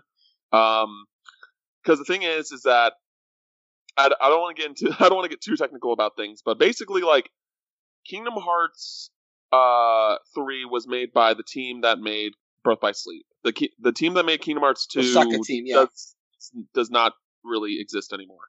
Um, so that's a big reason as to why the gameplay is a lot more floaty than the groundedness that Kingdom Hearts 2 had. That like that that good balance uh, between aerial and grounded combat. Um, and so that, that like that's a big factor to play with why the combat is the way it is in uh, in uh, Kingdom Hearts 3. I think it's vastly improved in Remind. I, I think they did a lot of tweaks and adjustments that made it feel closer to KH2, but it could still be a bit Yeah, floaty. and I think that all again, just like the, the not having reaction commands, which I really hope Yeah. because I've been seeing some interviews from Nomura recently, and I think he realizes that like he realizes a lot of the feedback that um that uh the you know people didn't like about Kingdom Hearts 3. Those will be implemented in the next uh, mainline uh, entry. You know, because Melody Memories, a rhythm game, it's not going to have the same type of combat. Um, and yeah, so that makes me excited. And uh, something, yeah, something that we did bring up, uh, that was brought up like just for a second. Uh, I think it was on the previous uh, episode of the podcast. Is that um, Nomura had very little freedom with the Disney characters this time around. Yes. Uh, Yep. He had like there there had to be deals made. There had to be like yeah. there were some things that he just got straight up rejected on. He just did not have the freedom that he did originally, uh, because originally, like originally, which I wanted to bring up, at some, give a good reason to bring it up at some point, and now is a perfect reason uh, reason to bring it up. So when when Kingdom Hearts was originally like in development, the original Kingdom Hearts, Tetsuya Nomura went to like I think it was like L.A. or something like that to talk to the executives about you know what they wanted to do for the game, and basically Disney had a bunch of different plans laid out on the table, a bunch of different game ideas, and basically Tetsuya Nomura just said no to all of them. He's like, I'm mm-hmm. going to do what I want to do, and that's how it's that's how it's going to go. And and then they were like, okay, sure. And they, I think they developed, he developed the game without even their approval at, at first, I'm which not was interesting. I'm not. I don't know about. I'm not sure about that. I wouldn't be surprised. But basically, I think that because I think who was it? Was it was it uh, Michael Eisner at the time was the CEO Yes. of Disney, and Michael Eisner was a lot more open to just kind of them doing whatever they wanted with their Disney licenses. he gets uh, hated on a lot, but he's a hero for this. But Yeah. yeah. But uh, but when with Bob Iger uh taking uh you know the role of CEO during the time, like Tetsuya Nomura wanted uh, Elsa to be a boss battle in in the Frozen world, and wanted to you know her to, to show the more like anti-hero of things, and then she did end up turning good after fighting uh after Sora fighting her, but like Disney did not like did not want that to happen. They wanted her to see still be seen as a good character like across the board and things like that. Um which is weird cuz that's kind of like the point of Frozen's movie is like she wasn't like good all the time. Yeah. Uh No. and, no, which is yeah, really weird to me. So so you know that's I, don't know, why I, like I think it makes sense. Frozen, but Frozen feels like rather disjointed, where like you know you're climbing the mountain for like half of the world, and then the other half is like oh it's the Frozen characters, but it's like nowhere like integrated into what the Frozen movie actually is, and then um the the prince or like the you know the prince dude uh, I forgot his name like you don't even like really interact with him and then he turns into a heartless and it's just like it feels really weird in that sense It Um, felt super weird like that with the Pirates well too. Yeah, like it was all just jointed. Yeah, that was something that uh, Tetsuya Nomura like said in the interviews, like, "Oh, why are we doing at World's End instead of uh, Dead Man's Chest this time around?" And basically, he was just like, "Well, at World's End is my favorite movie, and I we thought it made more sense because yada yada yada." And I was like, you know, some of it I get, but I, I do think Caribbean Caribbean is still a really fun world, um, and it like the art style in it is fantastic, like Yeah. absolutely. Mhm. I don't think that's one Visually thing. Like. I think, yeah, I think um, when it came to last year, like when it came to the Game Award stuff, like I think their art direction like got fucking gypped. Like, Yeah. th- like Yeah. each world had to have its own unique art design. You know what I mean? Like, it's really impressive. Um, but yeah, uh, and and like I think I'm pretty sure um, to to get like Toy Story, they had to also add in Monsters Inc. and and things like that. Like, there's just so many things that they didn't have uh, the freedom for compared to previous mainline uh, entries to to uh, the series. That like hopefully hopefully like Disney becomes a little bit more open minded uh, moving forward. And I think and I think that like once Tetsuya Nomura realized the how restrained he was, that's when he like thought of more of the idea of like, oh, let's put the Final Fantasy versus 13 stuff into Kingdom Hearts. Like, let, let, like let's try and like not rely as much on the Disney stuff because you know the freedoms that he's trying to get, like he's not getting. So like. And, and there are some people that are just like, oh, we should just cut out Disney completely now, and it should be its own thing. I'm like, no, that's not Nah. no, that's not Kingdom Hearts then anymore. if there's no Disney, like That's how I So- felt when there was no Final Fantasy in it. Because Yeah. to me, it's a mixture of both. Yeah, and and and he he he also said in the interview regarding with that one that they just didn't have the time. They had to cut it. hmm It was going to be in the game, but they cut it. something else they needed to change was with the Pixar worlds because ori- I think they originally they were going to just going to follow the story, but one of the implications was that they had to create new original stories within those Pixar worlds Yeah. to to have them Which. I actually do Kingdom like of, of the Pixar world. I do too, Now I don't I don't like the fact that I never got to fight Zurg or Randall, but that being aside, I did like the fact that Oh, were, I know, different right? Stories. But I- and, and Monsters, Monsters Inc. I particularly like that because it gave us something that a lot of Monsters Inc. fans finally wanted, which was a sequel to that movie to see what Yeah. happens afterwards. Uh, one thing I will say about the Disney thing is that I, I to me, it kind of makes sense not having so many liberties just because Kingdom Hearts has grown, I think, to be such a huge franchise that, you know, I, I, putting something like Frozen in Kingdom Hearts, and, and I'm not saying I agree with it, I'm just saying it makes sense to me because putting something like Frozen in Kingdom Hearts with, you know, how Frozen was everywhere, um, and how big that movie was and how many, you know, kids were obsessed with it if you have um you know if i if i'm the head of disney and i'm thinking essentially i don't know you know how big this audience is going to be but if i have kids that are going to play kingdom hearts 3 because they know that you know um frozen's in it the last thing i want them to do is fight elsa after watching the movie so for me that kind of makes sense for like a, as a as a business practice for this series becoming so big because i even have friends who are just playing it just because of the disney aspect you know um but that doesn't mean I agree with it. I actually agree with everything you said, Cameron. I, I, I wish that, I, I think that was the point of Frozen, and I wish that it could have gone that way. I feel like it would have been much more interesting, and I do feel like some of this was a letdown, essentially. But I do want to ask Chris now, you know, how did you feel about Kingdom Hearts 3? Um, so first thing I want to bring up actually is that I think it would have been better if Maleficent got involved in Yes! world. Uh, and like try to convince Elsa, you know, to to uh, go on the darker side, you know. Um, but overall, Kingdom Hearts three, I I loved it personally. Um, uh, I I, but the the negative fan backlash kind of like soured my opinion a bit. And then once I've replayed uh, the game and played Remind, I was like, okay, yeah, I do love this game. Yeah, I, I just the, the the the worlds look incredible, especially Her- the Hercules world and the Tangled worlds. that- that's Just like they're so colorful, bright, beautiful. Um, but to me, I think it started to falter towards the second half. Um, because personally, I, I didn't like the Caribbean world that much, and I didn't like Big Hero Six that much. Um, just because the stories of those worlds kind of felt um, rushed in Okay. a way. Mhm. Um, and Big Hero Six, I agree with you. This definitely felt rushed. Yeah, I, I just I just didn't dig the Caribbean world just because one, the music was awful for that world, and No. Ooh, Dragon Jarrell, Ball. hard agrees with that. Oh my gosh, it was so good. What are you talking about?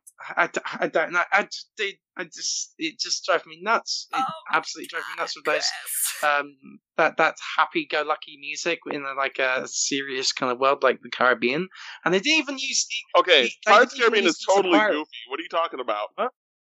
Pirates Caribbean is totally goofy. I guess it can be. The battle theme was amazing, though. Come on. It wasn't. Oh my god, Chris. What is wrong with it. No, no, no, it should have been he's a pirate or an alternate version of that. I don't know because that just that just works in the Pirates of the Caribbean it's, world. it's weird that he's a pirate wasn't anywhere. I'll I'll I'll agree with that much. Yeah, I, I don't know. It just it just kind of felt unfinished to me. But um, overall, like I I I love the game, but yeah, it that, like the the marketing itself as well kind of like spoiled the end world for me. Yeah. There was a point in the advertisement. Uh, no, there was a point when I was playing the game. I don't remember what it was, but I remember messaging friends and being like, if I didn't know that this would have happened, uh, if I didn't know this was happening, I would have been like so much more emotionally invested. Yeah, in- I would have been freaking. Of course, out. exactly. But I had already seen like what I don't remember what it was. I think it was probably um Aqua um uh turning to darkness and I was like, well, you know, had I not seen this Oh moment yeah, before, got Nord Yeah. it would have been so huge to just, you know, have played through it blind. Uh, so I no, agree. I, I'm gonna disagree. I Mhm. I saw that I saw that trailer in the Microsoft E3 conference theater, and I was a mess. yeah. I was a yeah. mess. Like I don't know. It was you- a big pop up moment for better or worse. like if you go back to like I don't know if you can go back to like the actual conference footage, but like I literally stood up and screamed when when when Evan Spencer introduced the the trailer, and and I had friends literally message me saying like, "Was that you that yelled?" That's like great. the conference. I was like, "Yes, that was me." And, um, no, like I was like the one person in the entire theater that was actually excited that Kingdom Hearts was being shown at, at the Xbox conference finally for the first time. No, yeah, was- no, I was excited too. I just meant that I, I and, and and no, I like I think for marketing and advertising purposes, like it was a great moment to show because it, it created such a huge conversation. Uh, just for me personally, I was like, damn, if I didn't know that this was happening, and, and it wasn't just that moment, but there were a few moments where I was like, damn, if, if I didn't know this was happening, I would probably be like breaking down right now, Yeah. like in, at home, and it would have been a better experience just for me to have um not knowing not have known what was coming up But regardless of the, the spoilers, I guess, um, I, I think it, it touched on the darker elements of the Kingdom Hearts series I've been wanting to see for a while. And um, I don't know, it tested Sora, it challenged him, and I really wanted to see that. Because, like, he was super happy go lucky, he was annoying in Dream Drop Distance in a way.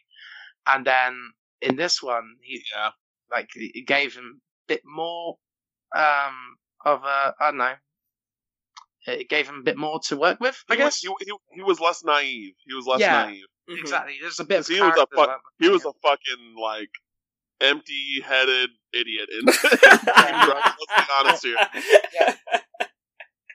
True. Oh, speaking Oh, of Dream. Drop Distance, that is something I really like about that game because up until that point, when you went to a Disney World, for the most part, you had like, what would Sora do if he saw the Disney characters? And Birth by Sleep gave you other characters' perspective, Terra Ven and Aqua. But the thing with them is like, even though it's cool seeing their reaction to Disney characters as well, they were new characters at the time. What Dream Drop Distance did was something that fans had wanted for a long time. What would Riku do when he saw when he sees the Disney characters going around? Because he's a character that people actually knew, but you never really got to see that.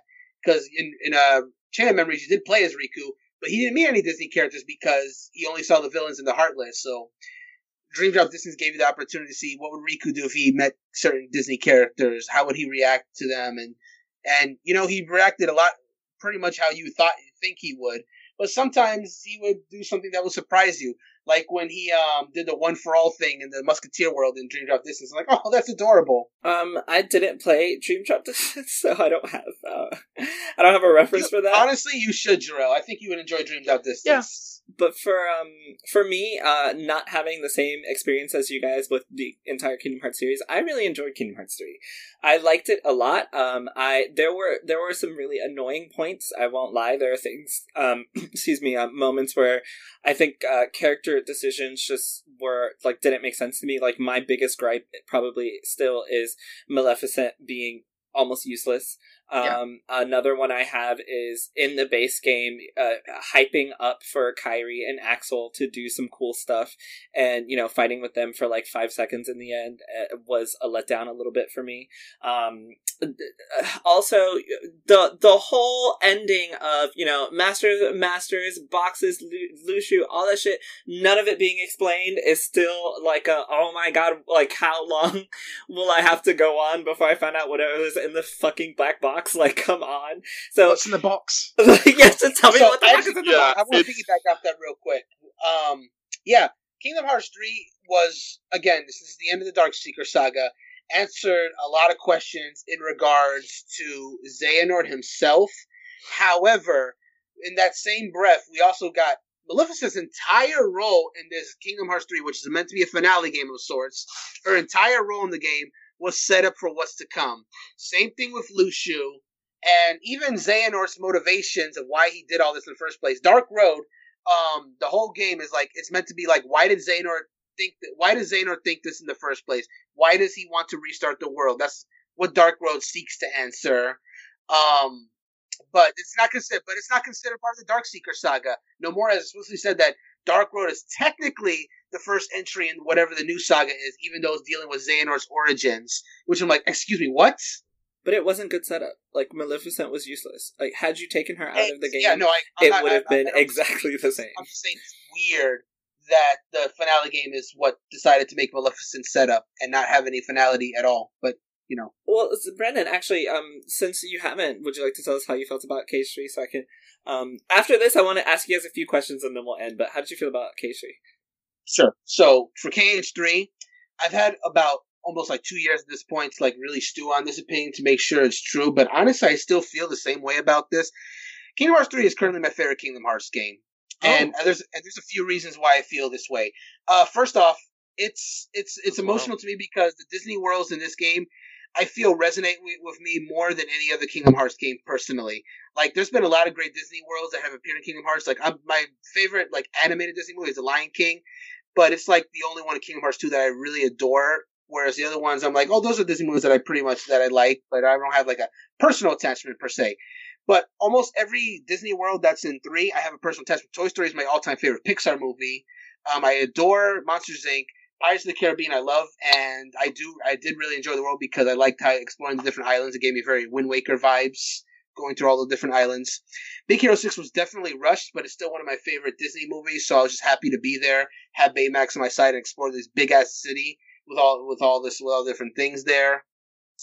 What else? Tangled was a movie that was a movie I also really enjoyed. I, it's it's not talked about enough. I feel. Frozen, of course, is, a, is, is like a modern classic. So yeah, every single Disney World that was in Kingdom Hearts three, something I had a very personal attachment to, and that meant meant a lot to me. It has one of the best soundtracks of the series. Gameplay wise, um, for a while it was pretty much like recency bias. I can, I will fully admit. But the thing is, with Remind, besides the DLC, they also did like a lot of patches to like improve the gameplay itself.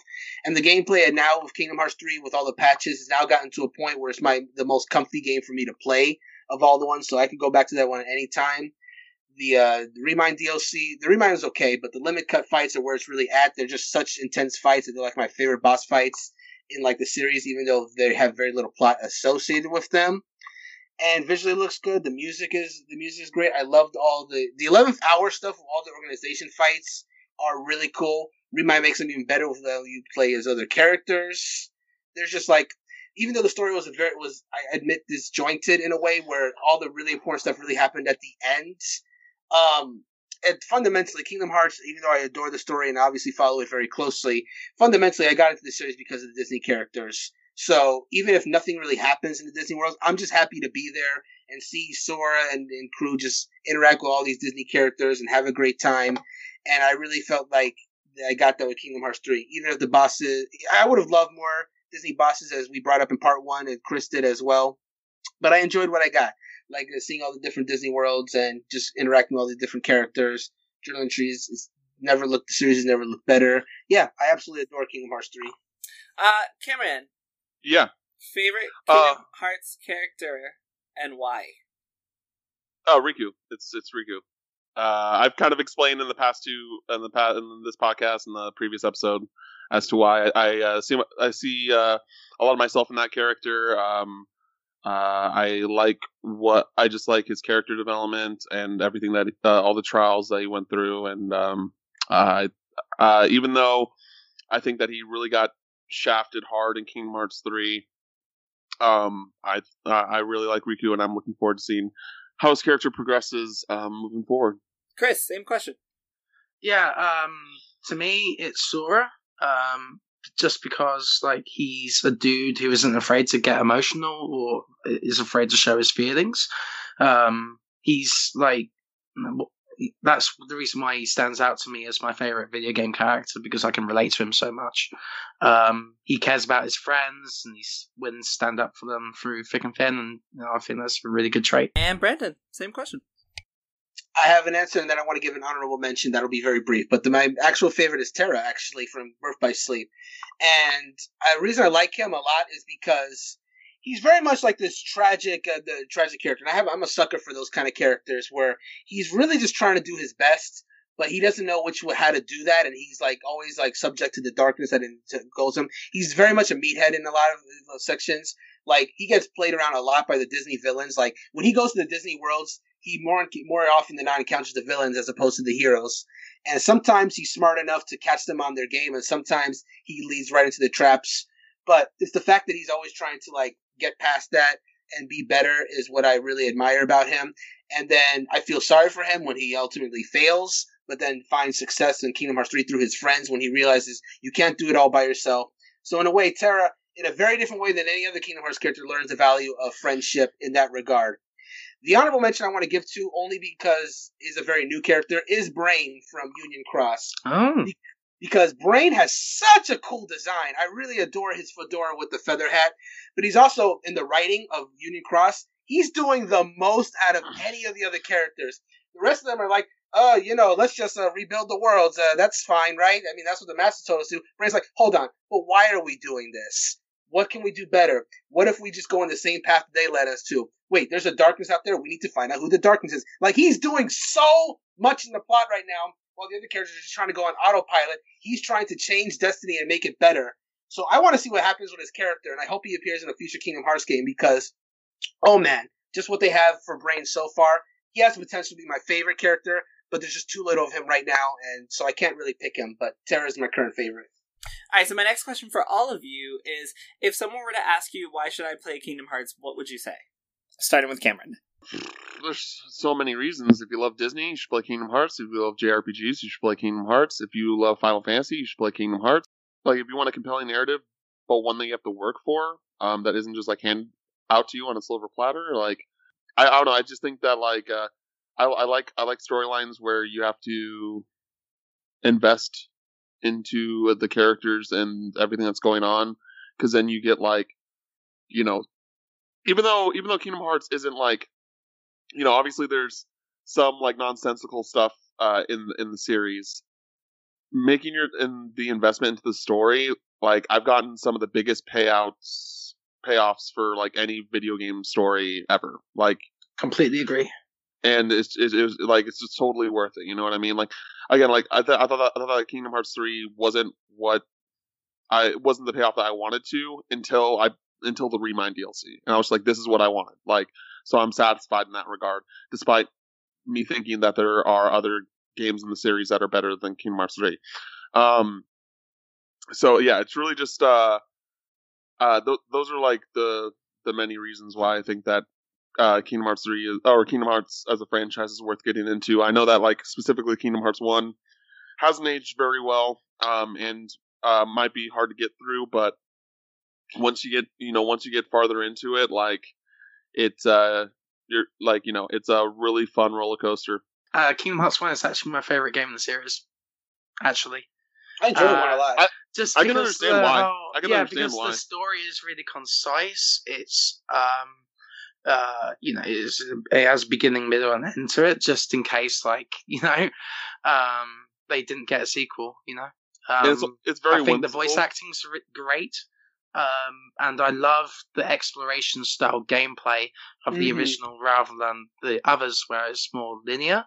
yeah. Um, so, like for example, it's like it's like a Metroidvania in a way where you get new abilities and then you go back to the original worlds and you Mm, like figure true. out puzzles within the world. So I I love that element of the first game. Just to just to defend it, you know. Um, I know its faults. You know, it has a bad camera. Um, but I do like the platforming elements of the original game that aren't present in the other titles. But in general, I would recommend the Kingdom Hearts series uh, just because it has a excellent story that's in depth and you have to really think on it. Um, so it really appreciates its audience. Um, I, I feel like the combat is kind of unmatched. You know, it's nothing like it.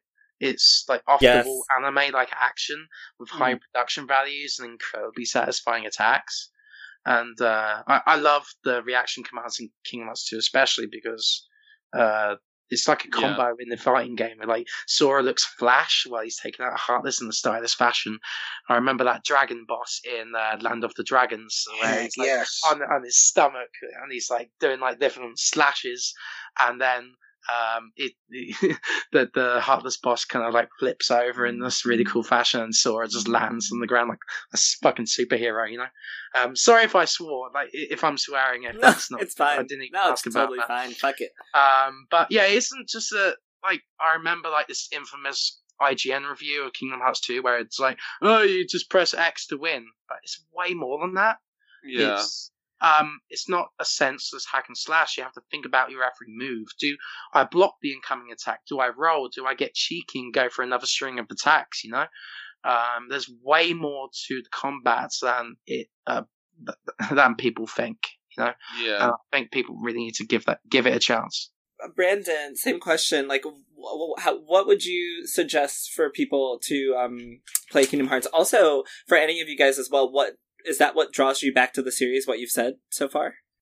Yeah, so for me, so for me, um, yeah, they touched on it a little bit, but there's no action RPG quite like it. Like, there's a Kingdom Hearts was certainly not the very first action RPG, but it's one of the ones that defined the genre, I would say, because of how it uh, streamlined things. There's multiple difficulty options, so even if you're not the best at these kind of action games, you can play the lower difficulty and enjoy what's in front of you. It's very accessible, and for the more seasoned gamers, you can definitely play on the harder difficulties where you cannot just smash X to win. On the harder difficulties, you really do need to think about what you're doing if you really want to win. Otherwise, some of the later enemies will rock you. But aside from the gameplay, you know, speaking from my perspective, I came in because I enjoy Disney properties a lot, and you see all these different characters of all different kinds. You come in for the Disney characters, and you'll stay for them, but you also stay for the story that you get as well. Like most crossover games, really have you know very have very fan servicey disposable stories that you enjoy the characters clashing, and that's pretty much all you're getting. With Kingdom Hearts, it's a franchise, and it's a franchise for a reason because the story has really evolved and continue over. It's gotten a bit convoluted, sure, but it's like if you play the games, you do understand them, and you're enthralled about what happens next. Like we spent a good amount of time in this in this podcast, both this one and the last episode, just theorizing about what could come next because we're invested in the characters we've seen, the story elements that have been introduced. We want to know what happens next because at the end of the day, it's just a really good told story, and even the slower parts of the story are still fine because you're meeting Disney characters as you're going. Like a character that would have been forgettable in any other RPG is memorable because it's Aladdin and you're teaming up with him, right? So it just has all those elements going for it where you have every moment to moment is fun because of the gameplay and the characters and the story and there's really no other franchise that can really top that and just because of the elements that it uses i didn't Yeah. recommend anyone to get into it like start if you're if you're not experienced just do it on a lower difficulty enjoy the story because it's worth it and then if you get better play it again with a higher difficulty and just see where the depth of the gameplay really goes. And I, I would say as well, just to add to that, um, I think the Disney worlds are kind of like the gateway point to the Kingdom Sure. Hearts series. Sure, Um, because like mine. some of my favorite worlds are Twilight Town and uh, Hollow Bastion slash Radiant Garden. Um, I, I think the overall story itself is amazing, and how it blends like the original story of Kingdom Hearts and how it affects like the Disney stories themselves is so fascinating to me. Like I, I love seeing like these classic stories we know and Mhm. love get twisted in a way where it's like completely new. yeah, You know, I like I'm sure, like I'm a Nightmare Before Christmas fan just because of Kingdom Hearts. You know, I, I yeah, I, I saw that watch- movie for the first time because of Kingdom Hearts as well. I, I'm with you Yeah. there. And I would if if if I was a Nightmare Before Christmas fan, uh, I would have loved like the new story within that world. You know, so um, it's great just to get all these stories, all, all, all this like overall arc um, of the Kingdom Hearts series in in, in, in, in these titles. You know, it's, it's it's just just a wonderful franchise, and it's my favorite of all time. That's actually a really great way for me to segue into an ending because we're running on time. Uh, but yeah, no, it, it's a really amazing franchise. And first, thank all of you for you know coming on and talking to me about Kingdom Hearts, going through the entirety of King Kingdom Hearts, explaining to me and everyone else why you guys uh, love the franchise so much. It's been really you know eye opening and awesome to have these types of conversations with you guys. So thank you, thank you, Cameron, thank you, Chris, and thank you, Brandon, so much for having these conversations with me. Is there anything that you guys want to get out before I before I wrap up? Any last little tidbits you want to um, throw out there? Play the games in order. Yeah, you know, play them in Don't- don't release go order. chronological release order. Yeah, just just go on the All-in-One collection or 1.5 and 2.5 and just play them from game to game. You know. Yes, and they're they're I believe all available on Game Pass right now. Yep. Yep. They are. So if you have an Xbox, you got a PlayStation 4, you got an option, you got the ways to play the entire game. Now there are a few games in this collection that are only available in movie form, but that's perfectly acceptable. In fact, it'll help you get to catch up on the series faster if that's your goal. Like you can see the Days movie, the Coded is a movie. That's probably the most appropriate as a movie, but uh, I digress. And then the and then the key is included as back cover where you see the perspective from the foretellers which is to understand the series so far that's all that's really all you need the back cover portion. Future stories may use union cross stuff but i actually have confidence that everything that's happening in union cross is going to get retold another way be it a movie or a remake of a game. There's too much important stuff that they cannot possibly expect everyone to play all these different missions in the mobile game to just get this important story stuff that's now happening so i think when it's done they'll figure a way to compile it i have i have full confidence in that but until then, you have access to the entire story right now, and I would take advantage because it's a great series. Xbox Game Pass. Um, but also, um, uh, I, ha- I I have a question for you. Like, Huh. what what do you think the Disney Plus series is going to be like? Is is rumored right now? Yeah, I forgot Um, about that. But I, I think it could cover. Uh, my, my theory is that it could cover Mickey, Donald, and Goofy trying to find clues of where to find Sora um, throughout all sorts of Disney worlds, and each episode would be a Disney world.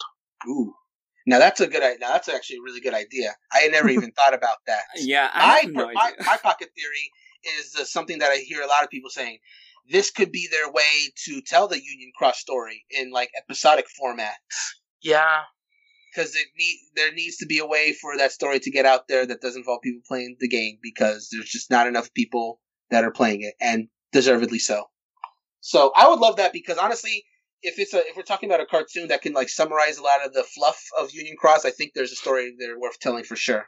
the reason why I mention it's probably going to be Mickey, Goofy, and Donald is because they want to attract like a mainstream audience That's, and yeah. gain new fans for the Kingdom Hearts series, like The Witcher did for the video game. I know The Witcher wasn't based on the game; it was based on the book, but it still did ha- made a massive impact on the game sales.